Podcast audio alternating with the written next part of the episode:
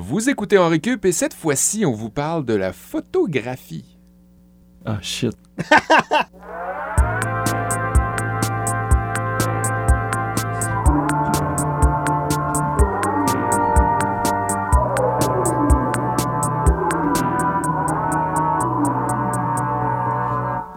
C'est bien de vous retrouver tous encore une fois à- en récup. Encore une fois dans notre studio de fortune à CISM qu'on a temporairement euh, Squatté. squatté le temps de retrouver notre technicien Mathieu, parti en voyage autour de la planète, plus précisément en Allemagne. On espère qu'il va nous ramener de beaux clichés et de belles photos de son voyage qu'on pourra mettre sur les Cliché médias dans le sens de stéréotype. Probablement, parce que Ouais, si fait que les Allemands. Euh, et c'est ce qui nous a, le voyage de Mathieu, c'est ce qui nous a inspiré ce coup. Non, c'est pas vrai. C'est le World Press Photo qui a débuté la semaine dernière à Montréal au marché Bon Qui nous a donné le goût de faire un épisode complet sur la photographie. Et euh, ben, ils sont tombés sur le son, Sébastien et Oli, parce que Olivier, c'est un, un fan de photographie. Ouais. J'en fais depuis une couple d'années euh, de façon amateur euh, pour le fun, euh, mais euh, j'ai eu, j'ai eu l'occasion dans les dernières années de faire euh, les photos de mariage d'un bon couple d'amis. Ben ouais, on- C'était super cool, mais en même temps, c'était super énervant parce que je suis pas du tout pro. Fait que j'ai fait ce que j'ai pu, mais avec un professionnalisme sans nom. J'ai une amie à qui c'est arrivé qu'elle n'était pas photographe professionnelle, mais elle avait un bon appareil photo, elle avait un bon sens artistique, puis elle était disponible la journée du mariage. Mhm. Ce sont comme les trois critères souvent qu'un mariage. et euh, elle a perdu donc le Ah, disque. non. de- et, euh, ouais, Ah, ça. Mais tu sais, quand même, elle. dans les mariages, il y a quand même plein de gens qui prennent de photos. Donc, il y a Mhm. quand même des souvenirs qui ont été captés, mais toutes les photos officielles ont été perdues. Ouais, Je peux vous dire qu'elle avait pas passé une belle journée cette journée-là. Ouais, je comprends, je comprends. Ouais. Ben, en même temps, je trouvais ça cool parce que euh, ce, ce couple-là qui s'est marié a profité du talent de tous leurs amis pour euh, faire ça plus personnel. Donc, de leurs amis qui jouaient de la musique, ils ont fait jouer en band ce soir-là. Euh, ceux qui chantaient, puis ont animé le karaoké. Fait que moi, je faisais de la photo, j'ai fait les photos. Fait que c'était vraiment cool euh, comme philosophie de mariage. Qui faisait le bar? Est-ce qu'il y avait un mixologue euh? Euh, je pense que c'était l'alcoolique. Ah, non. Non, parce Mon que mon, a- Gaétan, mon là. ami Guillaume, mon ami Guillaume euh, a étudié en, en mixologie, hein. il a une formation en barman puis en énologie. Donc, il connaît beaucoup le milieu des bars à Montréal aussi. Ça aurait été presque possible, mais je pense que c'était les gens de la salle qui étaient loués. Hey, moi, je prends des Ouais. notes pour des prochains invités si jamais on fait un cours sur Ok, La oui, moi- il est sur ma mariage. liste, euh, pour mon mariage. Mais bon, on parle de photos. euh, Ouais. euh, c'est beau les mariages, mais ouais, World Press Photo, qui est une euh, grande exposition qui revient chaque année partout dans le monde, qui est euh, bouleversante, euh, qui, qui provoque, c'est ça, qui, qui- Le devoir dit un électrochoc. Ouais. Parce que ça saisit par l'image. C'est comme ça. les meilleures photos euh, journalistiques qu'on peut dire. Là, journalistique, ouais, et des fois seulement euh, de- des différentes catégories, là, faune, flore, paysage, tout ça, mais aussi une- un gros pan de cette exposition-là qui est dédié à l'actualité. Moi, c'est l'événement pour lequel j'ai le plus souvent coché Attend ou Interested sur Facebook Sans sans, y aller. jamais y aller. Ben, Mais ça- cette année, je vais y aller. Ça, puis mes parties de fête. Ouais. Kev. Ah, quoi? Non, je vais Ouais. toujours à tes parties de fête. Non. toi, Seb, la photo, t'es, ben, toi aussi, t'es un fan de photo. T'es sur Instagram. Ouais, ouais, ouais, ben tout le monde, tout le monde aujourd'hui est fan de Peut-être photos. juste Kev euh, ici qui n'est pas sur Instagram. Ouais, ouais, tout le Non. monde est sur Instagram sauf Kev. Où est-ce qu'on peut te suivre sur Instagram euh, pour voir tes photos, Seb? à euh, Seba Blondeau. Mais euh, je poste pas tant que ça. Euh, J'aime plus que je partage. T'es Euh, plus, plus stories que post. Ouais, c'est vrai. Ouais. C'est vrai. Je partage mes. Parce que partager, sharing is caring. Mais ouais, c'est ça. Euh, je- je- J'aime ça, euh, regarder ce que, ce que les gens ont à proposer. euh, comme Olivier Bradette, olivier.bradette, qui partage euh, des clichés toujours euh, très euh, surprenants. Euh, D'ailleurs, hey, tes oiseaux, c'était quand même. Hey, c'est des jolies sternes euh, que Ouais, j'ai pris ouais, euh, au coucher du soleil. Au On lac. parlera pas de ça ici. Mais Ben, allez voir. qu'est-ce que ça t'a inspiré euh, comme cours, toi? Euh, moi, je- justement, je me suis dit, OK, là, je, je vais être lourd parce que là, j'aime faire de la photo. Je veux pas embarquer dans des affaires trop compliquées. Ça fait que je suis allé complètement ailleurs. Je, je vais dans le paranormal aujourd'hui. On va avoir le premier cours d'histoire euh, le premier cours dans Récup sur l'activité paranormale en photographie. Je vous en dis pas plus. Ça va être en fin de journée aujourd'hui. Il n'y avait pas d'ailleurs l'UQTR à un moment donné qui avait un programme de paranormal qu'il Oui. avait lancé? Oui, Fait d'ailleurs, euh, j'ai une charge de cours cet automne euh, à l'UQTR. Je suis très content. Sébastien, de ton côté, euh, Ah, aussi euh, c'est une nouveauté, je pense. Oui, orientation, choix de carrière. Oh! ah Ouais. ouais. Ben oui, ben la photo, euh, ça donne euh, des emplois à plein de gens dans plein de domaines. Puis je pense que c'est euh, le moment d'en parler. Le moment Ouais. de, de- de lever le voile sur euh, ce qui se cache derrière euh, le domaine de la photo. Puis ben j'ai pris un angle qui va vous intéresser, je crois. Je suis allé chercher une niche euh, pas souvent observée. Exploité. Ouais. Moi, de mon côté, je voulais au départ vous faire un genre de cours slash histoire slash science pour vous expliquer comment on avait appris à faire fonctionner la photographie pour la première fois. Lame. Ben oui, puis j'ai grandement surestimé mes capacités à comprendre et à analyser et à vulgariser la science. J'étais vraiment, je me suis vraiment découragé rapidement avec tous les termes techniques. Donc, je suis allé vers un cours d'histoire plus traditionnel sur un élément culturel en particulier, euh, c'est-à-dire l'avènement, l'invention, l'apparition des photomatons et sa Ah. disparition. Euh, ce sera un cours que je vais vous donner un petit peu plus tard aujourd'hui. Et notre invité aujourd'hui, notre prof invité pour mettre un peu d'expertise dans tout ça, Mhm. c'est euh, Michael Temer, un de mes amis que je connais bien. Si vous suivez la page Portrait de Montréal, ben c'est lui qui est derrière ça en partie avec Thibaut Caron. Mm. Il est avec nous aujourd'hui. Salut Michael. Salut à tous les trois. Allô? Merci de me recevoir. C'est vraiment le fun d'être avec vous. Euh, oui, euh, merci d'être là. Euh, on est vraiment content aussi que tu viennes nous donner un petit peu de tes trucs, euh, puis de nous expliquer ta démarche aussi. Je pense qu'avec Portrait de Montréal, vous avez un projet qui roule depuis quelques années déjà. Ouais, qui, roule, qui roulait, on va dire. Ah oui, C'est oui. pas mal sur le stand-by. Ça continue un petit peu plus organiquement, mais ça a roulé pendant trois ans à temps vraiment temps. À chaque jour, Mhm. ouais, carrément à chaque Ouais, jour. ouais, ouais. Depuis ce temps-là, vous avez, toi et Thibaut, vous avez d'autres projets parallèles. Depuis ce temps-là, on est- Euh, ça a comme été un peu euh, le point de départ de ta carrière photographique, Portrait de Montréal. C'est- En tout cas, ça a été le tremplin vers ta carrière de, de Ça a été photographe. la, la porte d'entrée complètement. C'est-à-dire que j'avais pas du tout l'intention d'être photographe. J'avais l'intention de faire portrait de Montréal. That's it. Mhm. C'était pas une, une visée de carrière. Puis ça a levé. J'ai pris tellement de plaisir avec mon appareil photo que je l'ai jamais reposé. Puis euh. Puis tu es l'exemple que euh, une des qualités premières d'un photographe, oui, il faut que tu aies des connaissances techniques et tout ça, mais c'est de savoir aller trouver la sensibilité derrière le sujet. C'est ce qui fait probablement ta plus grande force, qui te distingue et qui te démarque parmi la masse de photographes. Ah bah, je vais le prendre comme un compliment. Merci. Je sais pas si je peux dire que oui, mais euh, je pense qu'effectivement, une, des, une des, des, des qualités ou des, des compétences que doit avoir un photographe, c'est pas juste d'être capable de prendre une bonne photo, c'est d'aller chercher sa photo. Prendre une bonne photo, euh, au bout du compte, pas mal tout le monde est capable de le faire avec de la pratique, avec Exact. de l'entraînement, on peut développer son œil. Mais après, le travail du photographe, c'est d'aller chercher la situation, le sujet, le, le- le- la photo qui va, euh, qui va mériter d'être prise. Tout à fait, c'est là que je m'en allais. En fait, les compétences techniques, on peut à peu près tous les apprendre soi-même avec des tutoriaux. Absolument. mais avoir le réflexe photographe, ça, c'est pas donné à tout le monde. Puis toi, tu le fais très bien.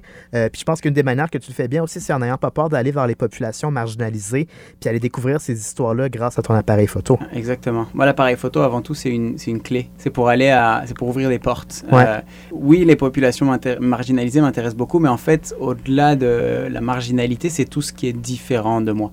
Toutes les personnes qui ont une vie qui est différente de la mienne, j'ai une curiosité à aller fouiner dans cette vie-là, découvrir comment, comment, comment cette vie-là euh, existe, comment elle se passe. Fait que euh, j'utilise mon appareil photo pour me faire, euh, me faire accepter, puis me faire ouvrir des portes. Mhm, et, faire, et rendre témoin la population générale Et de ces partager. histoires-là. Ouais, ouais. Exactement. Toi, le World Press Photo, est-ce que c'est un événement que tu apprécies? T'es-tu déjà allé? J'ai été euh, deux fois en fait. Euh, j'ai été l'année passée au, dans le cadre du Zoom, fait que j'étais le voir à Chicoutimi. Ah, et mhm. j'ai été il y a deux ans, je pense. Et c'était la première fois que j'y allais. Avant, c'est exactement comme toi. Je m'étais à Tenzing, puis je me rendais jamais. En plus, ça, ça dure un mois. On n'a pas d'excuses. Ouais, ouais. C'est gratuit. On y va pas. Chicoutimi, Olivier, tu viens de Chicoutimi? Ben, Euh, ben ouais, c'était à la pulperie à Chicoutimi que, ça se faisait, ouais. ouais. C'est ça. Un, C'est un bon lieu pour une expo photo aussi. Super C'est grand, c'est vaste. Ouais. Un beau lieu historique, ouais.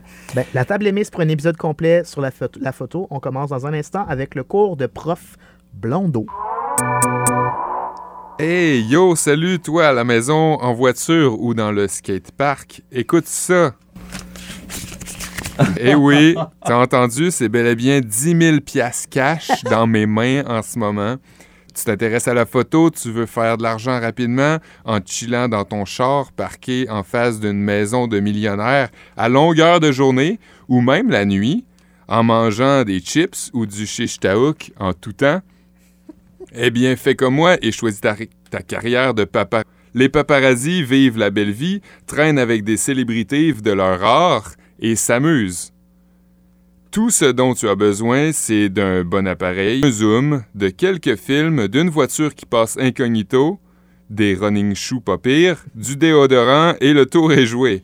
Mais d'abord, qu'est-ce que c'est qu'un paparazzo, Sébastien? Bonne question. Le terme vient du personnage Signor Papa, film de Federico Fellini, la Dolce Vita. Le dit personnage incarnait exactement ce qu'aujourd'hui on appelle un paparazzo, c'est-à-dire un passionné de la photographie active, chercheur de situations exclusives mettant en, vedette des, des, vedettes sans leur consentement et ouvrant ainsi une fenêtre sur le monde tant convoité de la popularité culturelle. Mais attention, ne paparazze pas qui veut. Dans un premier temps, ceci requiert une grande patience, les gars. Il se peut qu'on doive attendre de longues minutes, voire des semaines, avant de tomber sur une opportunité correcte. La clé, toujours s'assurer d'avoir l'appareil photo prêt à l'éventualité, toujours chargé dans vos mains et dormir le moins possible, on va se le dire. Gardez en tête que tout vient à point à qui sait attendre pendant des heures caché dans un buisson ou derrière un bac de poubelle. Beaucoup ont fait preuve d'impatience dans l'histoire de la paparazzi. Cependant, beaucoup se sont aventurés, ont voulu provoquer les choses en piégeant leur proie à l'aide de subterfuges ou en les confrontant avec agressivité. C'est une autre option, les deux se valent. Ensuite, c'est qu'avoir des connexions peut vous aider à répertorier les célébrités les plus en vue, qui sont aussi souvent les prises les plus difficiles. Donc, euh, Michael va, va, me seconder, étant donné qu'il fait dans la photo, et c'est ce dont je parle euh, très, très... Euh, de première main. De première main. Donc, si vous êtes un natural dans le domaine du contact, si vous vous intéressez à l'autre, si vous aimez jaser au monde, leur demander c'est qui les gens qui connaissent, c'est quoi leur adresse civique, ce genre de trucs-là, mettez vos talents à profit. Je suis sûr que Michael est très doué dans le domaine, étant donné qu'il fait de la photo depuis longtemps. On a tous trois degrés de séparation avec Céline Dion, dit-on. Eh bien, moi, je dis qu'on est tous à 5, 10, 20, 30 coups de téléphone d'avoir le nom de la rue à Rémi Girard. Sinon, c'est pas obligé, mais.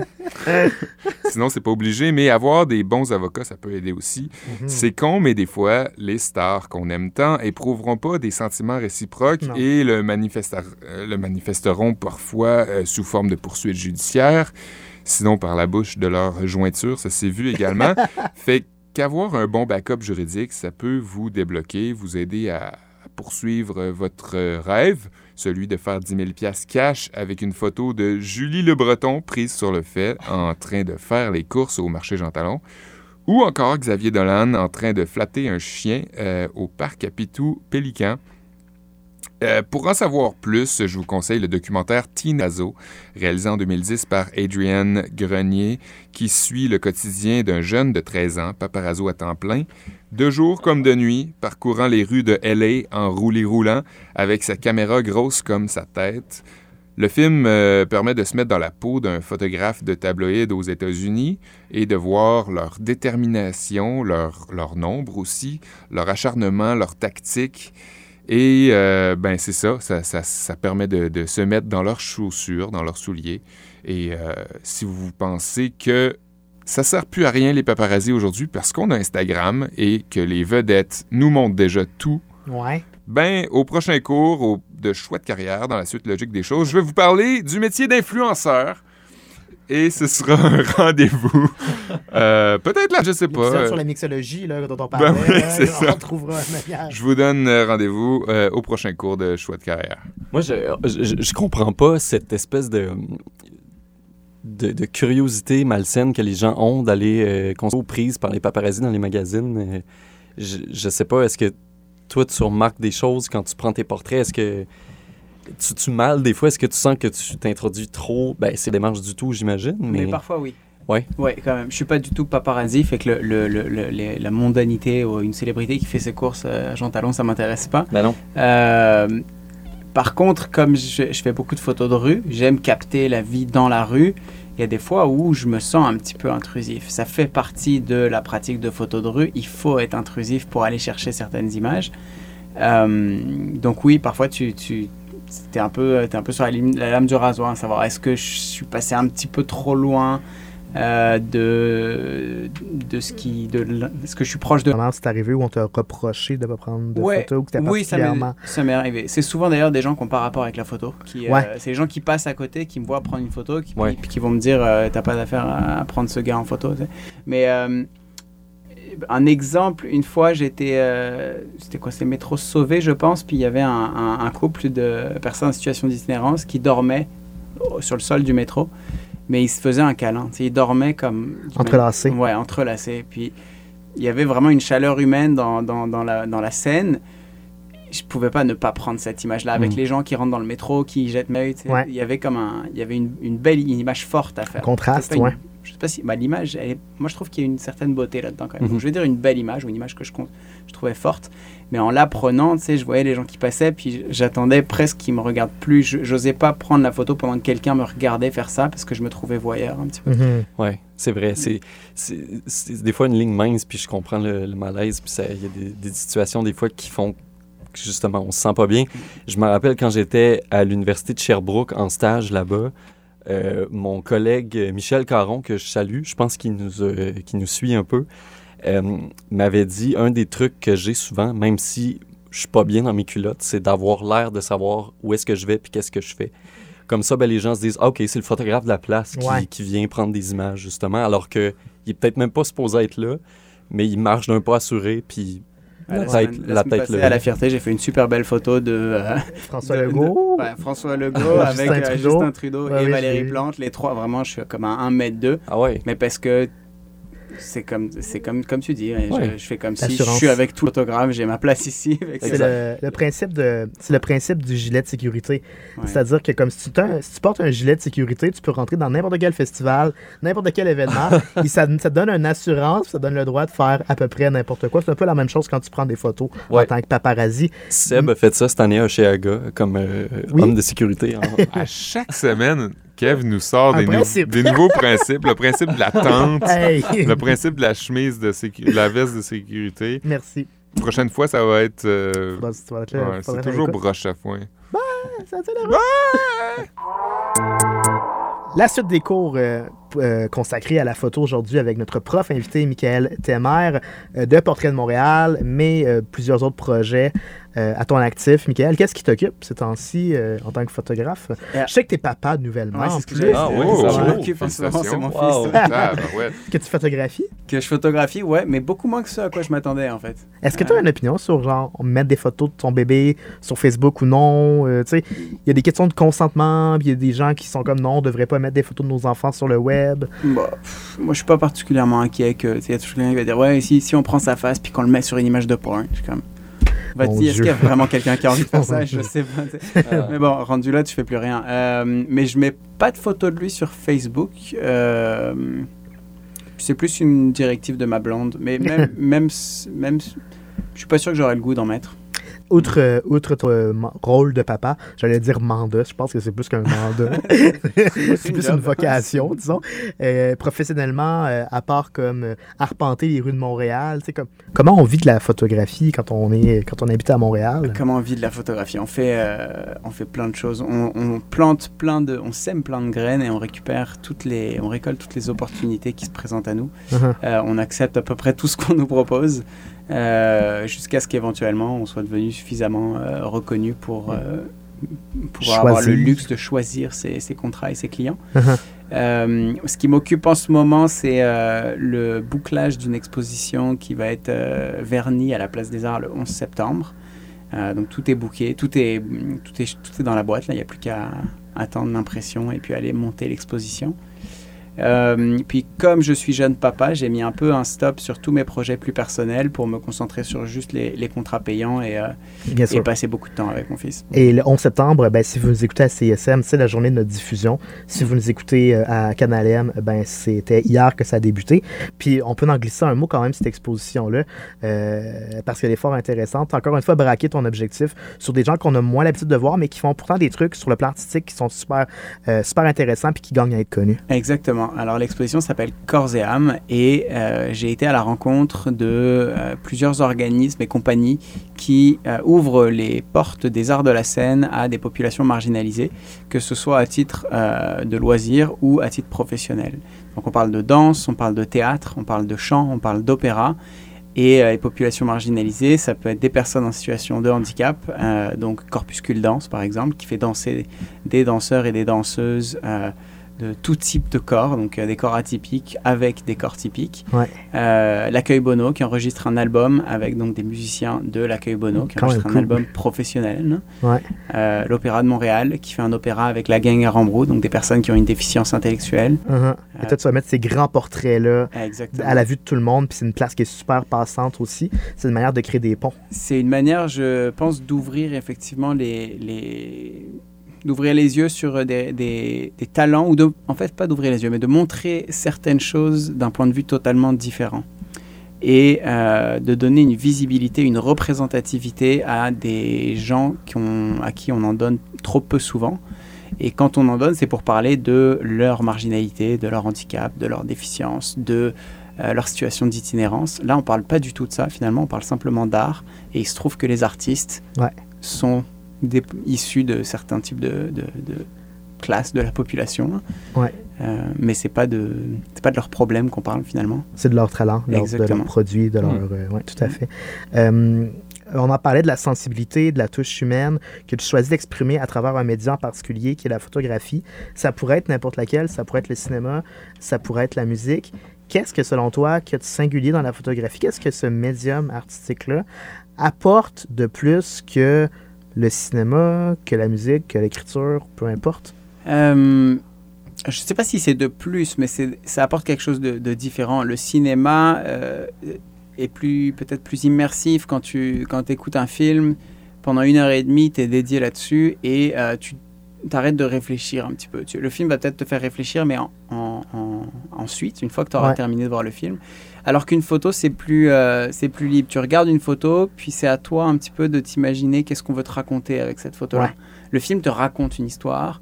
La photo, c'est à toi d'aller interpréter l'histoire. C'est ça, t'as comme juste un aperçu, t'as comme un peu juste comme la jaquette du film, du livre ou la ou le l'affiche Ouais, du c'est film. une bonne analogie. Ouais. Puis après, ben, tu dois faire ta propre euh, interprétation. Mais avec Portrait de Montréal, vous alliez plus loin que l'image parce qu'il y avait un texte avec ça aussi, fait que ça devient comme multidimensionnel. Portrait de Montréal, ouais, c'était vraiment c'était l'adaptation donc de Humans of New York. euh, puis c'était de présenter des portraits de gens rencontrés un petit peu au hasard dans les rues de Montréal, avec l'histoire que ces gens voudraient bien nous raconter. Euh, la photo, ce qu'elle apporte là-dedans, c'est la l'humanisation, un petit peu la connexion avec euh, le sujet de l'histoire.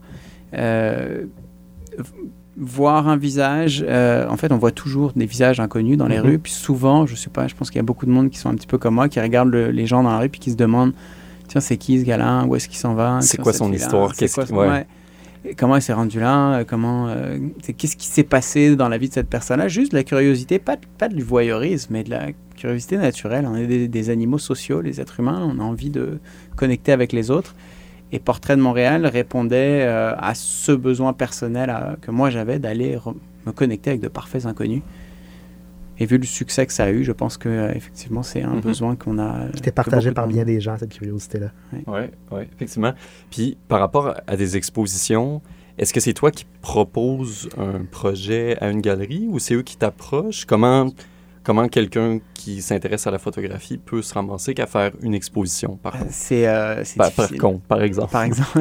Euh, il faut commencer. Moi, j'ai commencé les expositions par euh, me trouver moi des petits espaces puis euh, faire Mhm. mes propres petits projets. Euh, Celle-ci, qui va pas mal être la- ma, ma plus grosse exposition à date, c'est à la Place des Arts, donc c'est quand même un lieu vraiment prestigieux. Et euh, ça, c'est moi qui l'ai proposé à, à la Place des Arts. J'ai la chance de travailler avec eux. Ils m'embauchent comme photographe.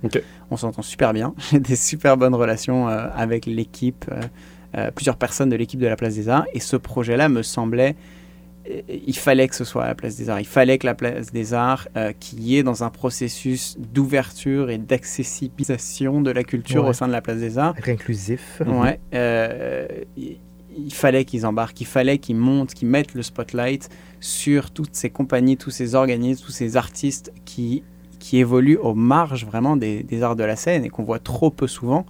Et c'est dommage. Euh, donc je leur ai proposé, puis euh, ils ont embarqué assez, euh, assez, euh, assez rapidement. Qu'est-ce que, là, on- visiblement, on comprend tout ce que t'aimes de la photo.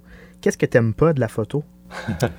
Ok, ce photo. euh, f- le fait qu'aujourd'hui, tout le monde prend tout en photo. Euh, puis il y a du bon là-dedans, mais quand je vois par exemple de- du monde qui prennent en photo leurs assiettes au restaurant, ça, ça m'agace profondément. Je dis rien, tu sais, je vais pas aller voir quelqu'un, puis le- je vais même pas lui faire un regard de travers là, mais ça m'agace. Euh, qu'est-ce que c'est une assiette, c'est de la bouffe. Je sais Ah. qu'est-ce qu'on s'en fout de voir ce que tu as mangé aujourd'hui? Ça intéresse personne. Euh, donc c'est un petit peu le fait que ce soit rendu tellement accessible qu'on a tous 12 millions de photos sur notre téléphone, puis qu'on on- plus personne les regarde. Ouais. Les gens prennent 10 photos par C'est jour. machinal puis habituel, mais il n'y a pas. euh, Ça va sur Instagram, c'est Ouais. publié, c'est oublié. Je veux juste euh, te couper, Michael, juste pour parler de moi.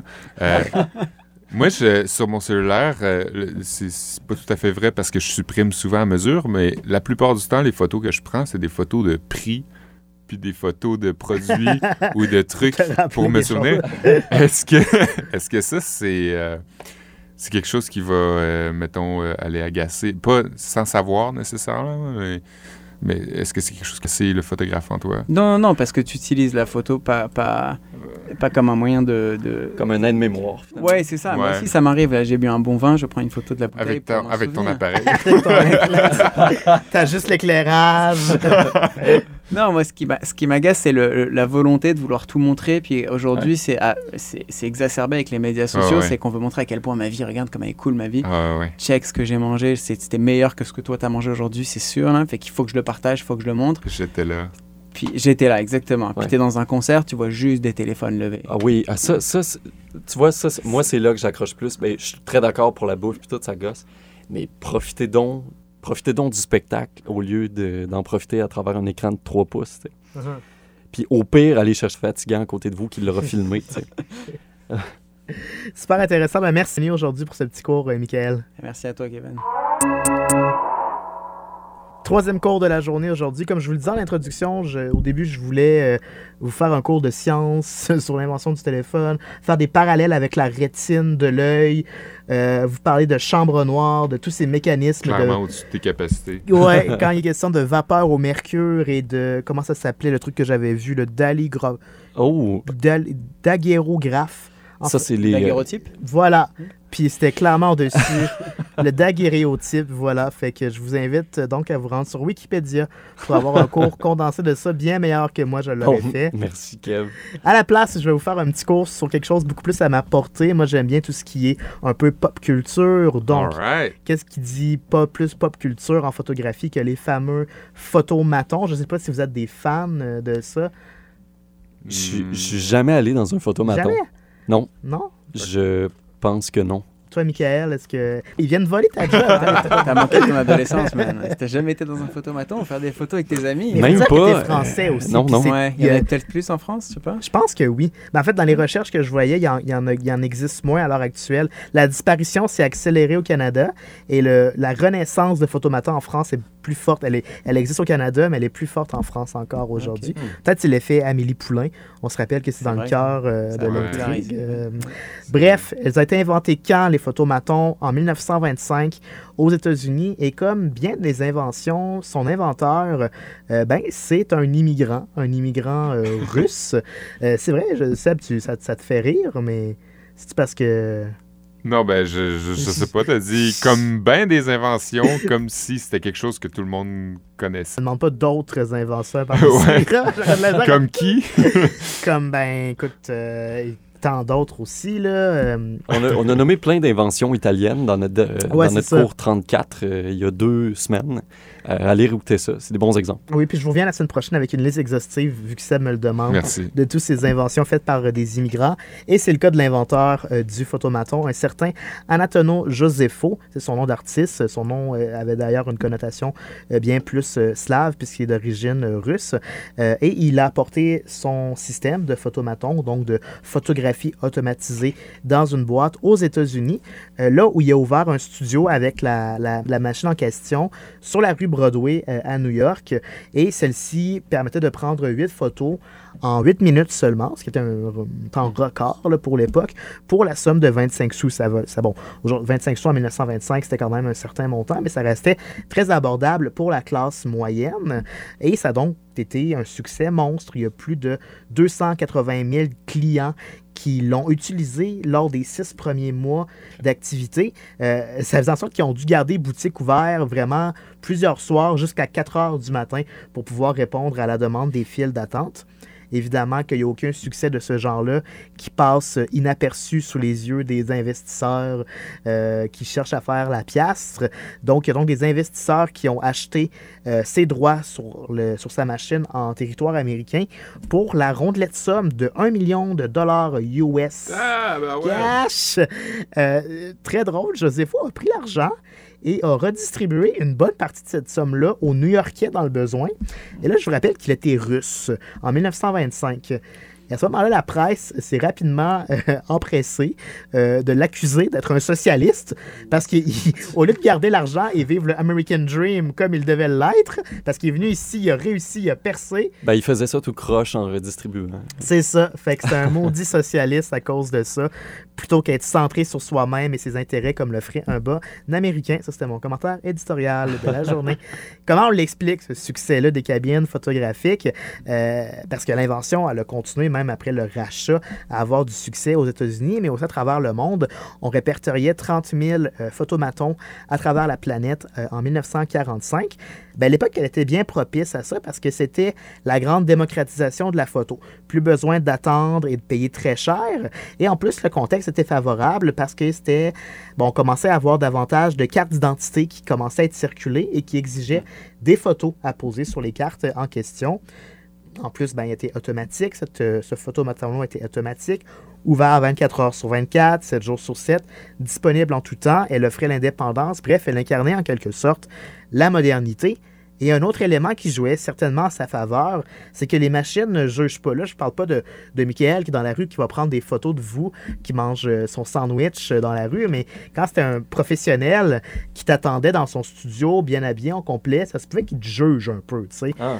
Euh, à l'époque, les, mœurs étaient- les mœurs étaient différentes. Puis quand on allait chez le photographe, fallait s'habiller propre. On pouvait pas laisser libre cours à son imagination. Comme quand on va chez Sears, mettons. Comme quand on allait chez Sears. Fait que, ouais, euh, ben là, aujourd'hui, avec son cellulaire, tu sais, toi-même, Seb, tu l'as dit, tu l'utilises pour prendre des photos de tout n'importe quoi. Puis qui ne l'a pas déjà utilisé aujourd'hui pour euh, prendre une photo de son nez en très gros plan pour voir s'il y en a encore un poil euh, dans, le- dans les narines. Personne autour de la table. d'enfoncer ou- Je, je- non, Qui a déjà jamais pris de photo avec un, très très gros chapeau pour voir si on a l'air ridicule Non. ou qui a déjà pris une photo pour voir si c'est juste un bouton ou si c'est quelque chose qui nous gratte dans l'entrejambe. En tout cas, je m'éloigne peut-être. Toutes des idées saugrenues. Mais bref, le photomaton éliminait cette barrière mentale-là qui représentait la simple action de euh, franchir le seuil d'un studio de photographe professionnel et un brin prétentieux. Ça nous... Ce qui est drôle, c'est que si t'as ces quatre idées saugrenues-là, genre t'as besoin de vérifier ces quatre affaires-là dans un photomaton, dépêche-toi en tes photos. Parce faut, que tu faut que tu le passes vite. Euh, fait que ça nous permettait cette aisance-là, une plus grande liberté de cabotinage. Euh, tirer la langue devant un inconnu au travail, personne n'aurait osé faire ça à l'époque. Mais dans cette espèce d'enclos-là de l'intimité, le malaise et la gêne euh, disparaissent pour laisser place à, l'imagination, aux grimaces. Puis même que le photomaton, c'est à un certain moment donné attiré une réputation euh, d'être un minuscule lieu de vice où tous les excès sont permis dans un espace qui est comme à la rencontre du privé et du public. C'est pas trop clair. Dans les années 1950, il y a plusieurs magasins au Canada qui ont reçu euh, des plaintes qui les ont forcés à retirer les fameux photomatons parce que on soupçonnait les femmes de s'y dévêtir ou encore des couples d'être un petit peu trop aventureux derrière le rideau. Euh, Oh donc, euh, en 1950, ça passait mal. Ils ont aussi banni les salles d'essayage après ça. Oui, c'est ça. Les toilettes publiques, tout y est passé. Ouais. Euh, autrement, ben, les photomatons arborent aussi une valeur artistique, là, au-delà de, de cette considération cabotine-là, parce que l'instantanéité qu'il procure, c'est un petit peu semblable à, à l'écriture automatique ou au cadrage avec ski, parce qu'on ne sait pas exactement quand le flash va être déclenché. On peut faire une série de faces, puis on ne sait pas ben, quand est-ce que le moment va être capté sur notre visage. Ça a été rapidement apprécié des surréalistes, incluant mon papa André Breton, qui était un fan Ah des ouais. photomatons. On se souvient aussi comment elle était au cœur des projets d'Andy Warhol. Ou encore, on en parlait en début de, de cette chronique, comment c'était un énigme au cœur du film Le fabuleux destin d'Amélie Poulain. Tout au long du film, on se demandait mais pourquoi est-ce qu'un homme vient à chaque jour prendre une photo puis laisse ces photos-là? C'est comme qu'est-ce qui, qu'est-ce qui l'incite puis qui le provoque à faire ça? Toi, Ali, est-ce que tu te rappelles de cette énigme-là? Ça fait très longtemps que j'ai vu le film. Non, je m'en rappelle pas. Seb? Ben, moi, ça fait moins longtemps que lui que j'ai, mais je me souviens pas non plus. Michael? Moi, je me rappelle parfaitement, oui. Ouais. Le gars, en fait, il- il- donc, euh, Monsieur Quincampoix, je pense qu'il s'appelle, Mm. Nino Quincampoix, retrouve euh, toujours des photos d'un même gars jetées à côté des photomatons. Donc, il se demande est-ce que c'est un fantôme qui est mort? Et que c'est le soin qu'il a de rappeler au monde qu'il a existé, Ouais. c'est d'aller se faire photographier. Et ce qu'on apprend à la fin du film, c'est qu'en réalité, c'est juste le mécanicien qui vient réparer les photomatons Ah oui, c'est vrai. qui se prend en photo pour checker que ça fonctionne C'est bien. vrai. Et qui jette le résultat. Les spoilers. fait que voilà. Maintenant, je le disais, l'apparition des, des, des photomatons inévitablement mené à sa chute par après, qui est un petit peu venu en paire avec la multiplication des téléphones intelligents. On a tous des selfies à, à portée de main, mais comme tout ce qui a une petite valeur vintage dans cette génération qui a soif de nostalgie, euh, ben, le photomaton a connu une renaissance. On en retrouve encore quelques-uns qui réapparaissent, mais la plupart sont en version numérique et non plus en, vers- en version argentique, noir et blanc, tels qu'ils ont été conçus à la base. On en retrouve encore quelques-uns au Canada, euh, quelques-uns en France aussi, puis c'est encore possible d'en louer pour des mariages si jamais vous faites comme euh, mon ami euh, et que vous perdez la- l'appareil, vous perdez le disque dur sur les photos dans lesquelles vous avez utilisé pour immortaliser ce moment de mariage, d'amour, de paix. Question rapide, si on veut faire un photomaton à Montréal, on va où? Il y en a encore dans le métro. Hein. de Moi, il y en a un, ouais. je pense. Mais c'est pas les classiques, c'est pas ceux qui te donnent quatre photos différentes à la suite, si? Je Oui, sais. oui. Oui. C'est ça? Ben, moi, j'en ai fait un. Moi, j'en ai fait un à Berry-UQAM il y a deux ans, je pense. Puis c'était quatre ça. photos, ouais. J'ai encore les quatre photos à la maison. Quand je fouillais sur Reddit, c'était aussi les, les places qu'on me disait. là. donc, dans le métro, Berry-UQAM euh, et encore au centre Eaton, Alexis Néon, ce sera encore des endroits où ces vestiges du passé-là subsistent. Très intéressant. Merci, Kev. Euh, ben, on le disait en ouverture, moi, la photographie, c'est une forme d'art qui me passionne. J'en fais depuis quelques années comme dilettante, puis j'aime explorer les possibilités de ce médium-là, de cette euh, façon de s'exprimer-là, si on veut. Ça permet de capturer puis d'encapsuler un instant qui peut transmettre, comme tu le disais euh, tantôt, de la beauté, mais ça peut aussi représenter de l'horreur, ça peut représenter de la spontanéité puis de l'authenticité, comme aussi de l'artificiel manipulé à un point où ça devient presque inquiétant. Euh, moi, j'aime m'imaginer la scène autour d'une photographie, pas seulement en termes de lieu physique, mais autour dans le temps. Qu'est-ce qui s'est passé avant, après et même pendant la prise du cliché?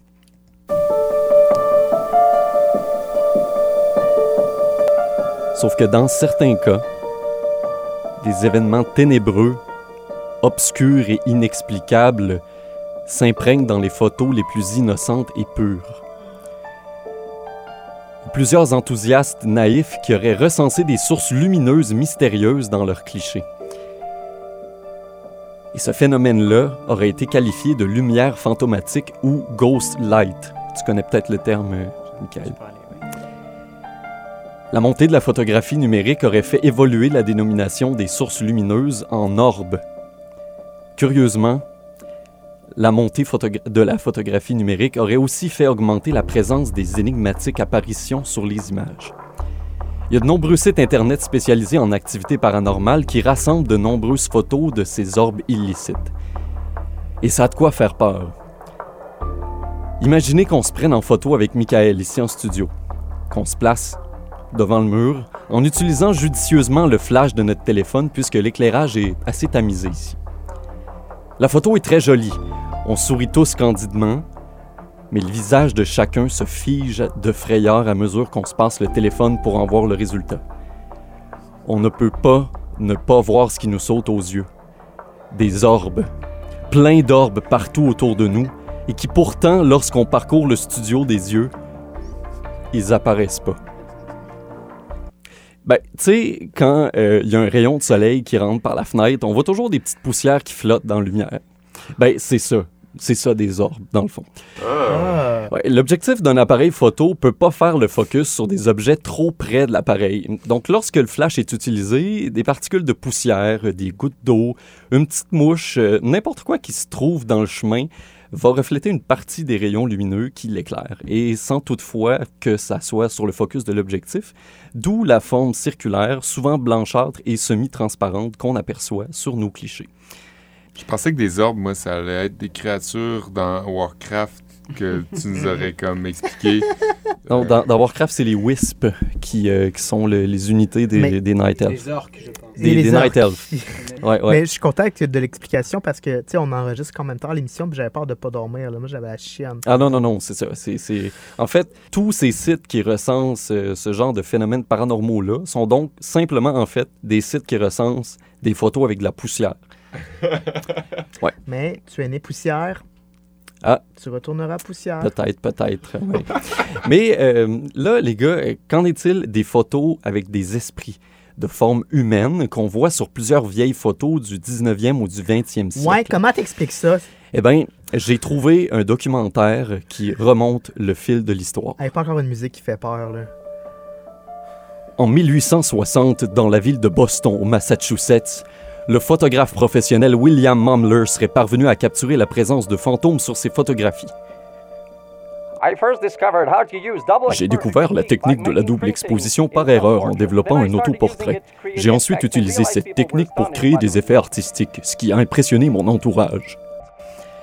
La technique consiste donc à exposer deux négatifs sur un même papier photo dans le but de créer un effet artistique. Alors qu'il développait un autoportrait, Mumler a par erreur développé l'image d'une autre personne sur sa propre photo, donnant l'illusion d'une apparition mystérieuse. Flairant l'affaire, il s'est lancé dans la photographie d'esprit en prétendant être un photographe médium. Le procès pour fraude qu'il a ensuite subi l'a plutôt qualifié de photographe petit. En effet, William Mumler a profité de la guerre civile qui a frappé les États-Unis de 1861 à 1865 en flouant des familles crédules à la recherche de réconfort après avoir perdu cruellement un proche dans les affrontements. Les gens qui venaient dans son studio se faisaient prendre en photo et Mumler leur envoyait ensuite une image avec l'esprit de la personne décrite par ses clients. Il y a de nombreuses critiques qui lui reprochaient en fait de s'infiltrer chez les gens dont il prenait le cliché pour subtiliser le portrait de l'être cher en question et le- l'exposer en superposition avec leurs photos. Mumler a poussé sa loque un peu trop fort alors que des gens ont constaté que certaines euh, de ses apparitions orchestrées mettaient en scène le fantôme d'une personne pourtant bien vivante. Ah. De nos jours, euh, la photographie numérique rend évidemment facile le trucage d'images pour créer de la fausse photographie d'esprit. Sauf que des glitches dans le rendu d'une image numérique au moment de sa prise peuvent survenir et créer des artefacts indésirables qui peuvent même ressembler à des formes humaines absentes. C'est plus rare, évidemment, mais c'est plutôt signe d'une défectuosité plutôt que d'une apparition d'outre-tombe. Un exemple célèbre qui tourne sur Internet, euh, c'est celui de la Dame Grise. C'est une forme distorsionnée apparue dans la photo d'une jeune femme qui a prise son ami dans un musée. Au premier regard, l'image donne vraiment froid dans le dos. Ça s'appelle comment, la dame grise? La Dame Grise, The Grey Lady, quelque chose comme ça. On voit derrière la personne euh, qui est prise en photo une grande silhouette démesurément grande avec ce qui ressemble à de très longs cheveux et une robe grise. Et pour vrai, j'ai regardé cette image-là et j'ai pas été bien jusqu'à ce que je me dise OK, c'est un glitch dans la photo. L'imaginaire est très puissant et la simple exposition à une image d'un spectre se tenant près d'un sujet suffit à effrayer bien des gens. Dans mes recherches, les photos que j'ai trouvées, notamment celles de William Mumler, euh, sont, sont, sobres et propres. C'est arrangé dans un studio. Je suis pas allé plus loin parce que moi, je suis un grand trouillard. Si toutefois vous aimez vous donner la chair de poule, les creepypastas sont vraiment pour vous. Je sais pas si vous connaissez ça, les Oui, gars. non, non, moi je refuse d'aller sur ces affaires-là. Les creepypastas, Oui, ça me fait la chienne. ah, c'est c'est vraiment pas... Mais C'est quoi ça? Les creepypastas, Ah, ah, j'ai cette musique-là. Euh, si, vous, si vous aimez vous donner la chair de poule, euh, les creepypastas, ce sont des histoires fictionnelles d'horreur, rédigées par la communauté sur le web, dans le but de faire peur et de, sim- de stimuler l'imagination des lecteurs. Les creepypastas peuvent au- aussi prendre la forme d'images dans lesquelles des événements surnaturels peuvent être mis en scène, comme on l'a décrit dans ce cours-ci. Le terme creepypasta provient de copypasta, qui est un mot dans le slang web pour nommer une image ou un bloc de texte qui est copié et collé à répétition sur plusieurs sites ou forums. Vous connaissez peut-être Slenderman? Oui. Ça, c'est un excellent exemple de personnage né d'un creepypasta. C'est un personnage humanoïde démesurément grand, très maigre, avec de très longs bras. Wow, Jusqu'ici, moi, je suis et Seb, on est Slenderman. C'est un personnage qui est affublé d'un complet chic, mais qui n'a pas de visage, contrairement à Seb et moi. Il est souvent ajouté en arrière-plan de photos sur des forums d'épouvante euh, pour faire sursauter les courageux qui scrutent les images euh, sans s'en douter. Mais moi, pour le bien de ma santé mentale, j'ai arrêté mes recherches ici. Mais moi, euh, je- la seule affaire que je voulais savoir, c'est la robe, était-tu bleue ou était rouge? Ça, c'est une autre chose qui fait vraiment plus peur, je pense. Donc voilà, il y a plein de, de choses que vous pouvez faire si vous êtes un petit peu bon avec Photoshop ou que vous faites la photo en chambre noire. Vous pouvez truquer vos impressions pour euh, foutre la chienne à votre entourage. On en profite pour vous lancer le premier concours de l'histoire dans l'équipe. Allez prendre une photo de Michael Temer et photoshopper quelque chose en arrière. Puis la photo la plus apeurante va mériter une photo avec Sébastien. C'est thématique aujourd'hui. Waouh, Merci, Oli. ça fait plaisir. Si je peux me permettre d'ajouter quelque chose sur ce super Bien sûr. Oli. Euh, Il y a une photo euh, paranormale qui est toujours pas expliquée, euh, que je vous invite à googler pour voir ce que c'est. C'est Hey, je sais pas Mystery of the Solway Spaceman. Vous tapez astronaute ghost picture. Je sais pas si j'ose le faire. Est-ce que tu l'as sur... mais euh, elle est pas eff- elle est pas effrayante. On se demande juste ce que c'est. C'est une photo d'une petite fille. Puis il y a Ouais. une espèce de, de cosmonaute qui lui sort de derrière la Ah, tête. ok, ok, ouais, ouais, ouais. ouais. Puis ça a été, euh, la photo a été vérifiée par vraiment des, des, des- des professionnels de- du trucage. Hein. Puis Ouais. Ils sont pas capables de Comprendre ce qui s'est Ils passé. sont pas capables de comprendre ce que c'est. Il n'y a pas eu de manipulation sur la photo, a priori. C'est pas un reflet de lentille, c'est pas... On ne sait pas ce que c'est encore aujourd'hui. Puis c'est une photo qui date de je sais pas quelle année d'ailleurs. C'est- une vieille photo, là, Vous argentique. Pouvez, euh, vous pouvez aller voir sur Google, mais grosso modo, pour ceux qui nous écoutent, c'est une petite fille photographiée dans un champ. Et derrière sa tête, c'est comme s'il y avait un astronaute qui prenait la pause euh, à partir de la mi-taille, jusqu'à on voit son casque gris. Et tout le reste est en blanc, ce qui me laisse penser que c'est peut-être un nuage. Tu sais, comme un nuage avec une, comme une teinte de gris qui serait apparue dessus, mais Hmm. bref, je, je Ou sais c'est juste... peut-être un astronaute revenu dans le temps, Ouais. puis c'est une brèche. Oh. Ah, peut-être. Ben, en tout C'est- cas, c'est juste sujet, une théorie que je lance. Les vidéos de voyageurs dans le temps, il y en a beaucoup aussi sur YouTube. Ouais, intéressant, clairement. Est-ce que toi, tu as déjà eu recours à des procédés de double exposition ou à des trucages pour euh, faire des photos d'épouvante? Non, non, moi j'aime photographier la, la réalité. La réalité. pure ouais. Excellent, excellent. On rappelle que ton exposition d'ailleurs à la Place des Arts débute aujourd'hui si vous nous écoutez Ouais. en CISM. Si vous nous écoutez en balado, ben, informez la Place des Arts. Euh, mais c'est une exposition évidemment gratuite parce qu'elle est euh, piétonne. On peut se rendre Exactement. en C'est dans la public et gratuit et C'est- accessible. C'est euh, dans les corridors de la Place des Arts, tout simplement? C'est euh, dans la salle d'exposition qui est dans l'espace public de la Place des Arts. Oui, ok. Juste avant le corridor. Oui. Il y a une belle salle d'exposition. On rappelle aussi jusqu'au 29 septembre euh, l'expo World Press Photo au marché euh, Bon Secours, euh, Mhm. si ça vous intéresse. Également, Oui. c'est gra- c'est gratuit. Et c'est ce qui m'a fait cette belle journée de cours aujourd'hui. Merci, Michael. Sinon, vous pouvez, je veux juste ajouter, vous Oui. pouvez aussi vous abonner euh, à la page Instagram d'Olivier Bradette, olivier.bradette, euh, pour voir des photos d'oiseaux, des photos de, de nuages, des fois, des photos euh, de toutes sortes d'affaires vraiment euh, impressionnantes, de, de, de- de- du, du- du lac Saint-Jean aussi. Euh, oui, mais je suis sûr que Michael, tu as aussi des plateformes sur lesquelles on peut te suivre si jamais on n'est pas à Ouais, mon... mon compte, euh, Michael, M-I-K-A-E-L, T-H-E-I-M-E-R. Ben oui, à pas, compliqué. à pas manquer. euh, c'est c'est correct, je pense, de se faire des petites plugs des fois sur des trucs quand c'est lié à nos sujets. Il n'y a pas de honte à ça, on profite de notre tribune. Kevin Breton, ben, on fera pas sa plug d'Instagram, il est pas là-dessus. Mais, Sur Twitter, ben, on parle pas de Twitter aujourd'hui. non, euh, non, non, non, non. Mais on a aussi Instagram pour en récup. Oui, Vous pouvez visiter, évidemment. On est à hâte en recup, c'est tout simple. Euh, Suivez-nous pour euh, voir nos aventures. Euh, D'ailleurs, on remercie CISM dans lesquels on est aujourd'hui, chez, chez eux, dans, dans nos studios euh, provisoires, en attendant de retourner chez Canalem, qu'on remercie aussi. On remercie, euh, ben, encore une fois, euh, Michael d'être là. Merci les gars aussi. Merci à vous, les auditeurs. Si vous avez des propositions de sujets, Oui. on est toujours preneurs. Vous pouvez nous écrire à enrecup.gmail.com. Partagez nos émissions. Merci d'avoir été à l'écoute. Oui, Merci, si vous aimez ce que vous écoutez, partagez-le, par- parlez-en. C'est vraiment comme ça qu'on qu'on va conquérir la planète. Oui, merci Seb, merci Oli. La semaine prochaine, notre sujet, tout le monde en parle. Au palais! Wow! Et ça fait des années que j'ai pas écouté ça. Faudra que je me rattrape.